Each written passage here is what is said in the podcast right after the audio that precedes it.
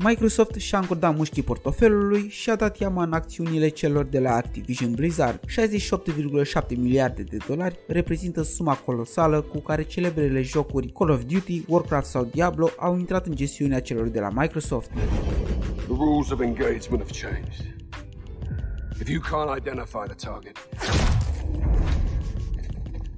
you are the target.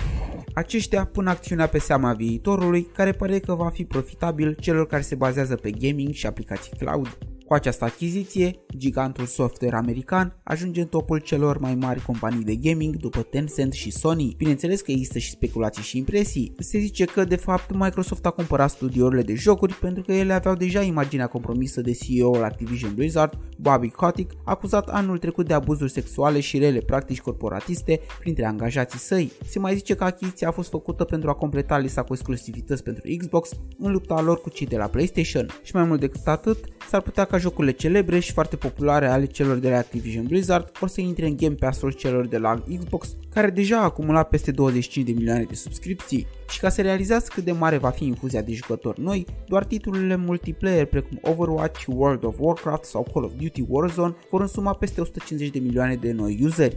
There's a simplicity to war. Attacking is the only secret. Dare and the world yields. A chapter in which we pursue peace how quickly they forget that all it takes to change the course of history is the will of a single man.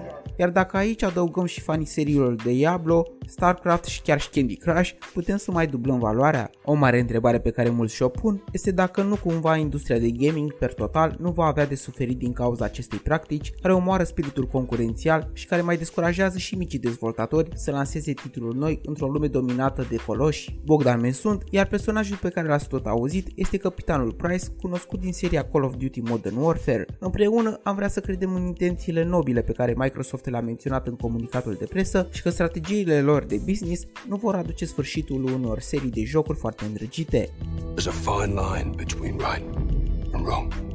Pe curând!